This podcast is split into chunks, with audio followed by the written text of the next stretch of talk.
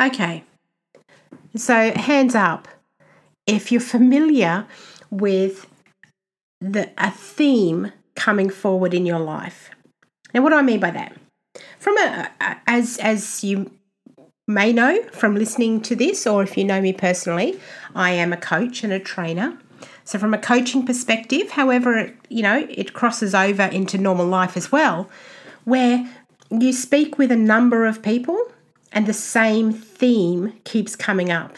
And that's when you start to think, oh shit, you know, maybe this is a me problem. Someone trying to tell me something here that the same problem uh, is coming up for multiple people that I speak to. And I, I'm I'd be surprised if this hasn't happened to you somewhere in your life where perhaps, you know, in your friend group or whatever, the same sort of problem keeps popping up with different people. Anyway, so that's what I thought I'd jump on and talk about today. And as I said, some of these episodes will be long-ish. and but for the most part, I'd like to keep them fairly short and just give these little bite-sized thoughts and um, tidbits and whatnot. Take from it what you will, leave what you don't. It's fine. So I thought I'd talk about this this theme that's been coming up for me of late and see if it, you know see if it is relatable for you. So it's when someone is really good at something and then they'll tell you that they're really bad at something else. So, what's an example? What am I talking about here? You might have someone who is really quick witted, right? They're, they're, so quick to come back with something funny, something smart ass, you know. And if you were to if you were to describe that person, you would say, you know, oh, great sense of humor, really quick wit, you know? And then you could put that same person in say a an interview for a job or something.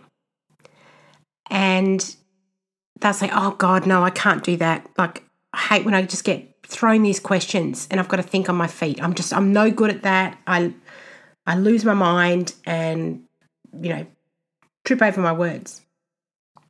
Now, if you look at that from a, a broad perspective, like come up a little bit higher and look down on that, it's bullshit, right? Because the truth is, you know that person is actually really good at thinking on their feet quickly because they, they've got great comebacks. So, what this is telling you is that the person has the skill, they simply haven't got the connection cross contextually. So here's another example. Someone might be um, really good at at breaking down, um, you know, things they've got to do to get the kids ready for school. Say, you know, you've got you know what order you have to do it in. It's all very regimented. You know how long it takes you. and you're very good at simply just, nope, this is the job I'm doing right now, I'll do that, and then I'll move on to the next thing. Once I've done the lunches, done that, then I'm moving on to the next thing. And you're very good at breaking down the process of getting the kids to school, right? And then that same person, could be you, may sit at your desk and has to sort out this paperwork. And yet, what you say to yourself is, oh God, I'm so overwhelmed because I'm, I'm just shit at paperwork. There's just crap everywhere. I don't know where to put anything. It's just ridiculous. Again, I'm going to call bullshit. Here's the, here's the thing, just like the other example. You're actually really good at put doing things in a process and working out a process. You've got a great strategy for that. The problem is that you don't have a link. You haven't you haven't grown a working link for that skill in a different context. So when you sit down to do paperwork and it's you know 20 different jobs all over the all over your desk, your language says, "Oh god, I can't do this." So then your brain is not looking for a solution. You've already told it, "I can't do this."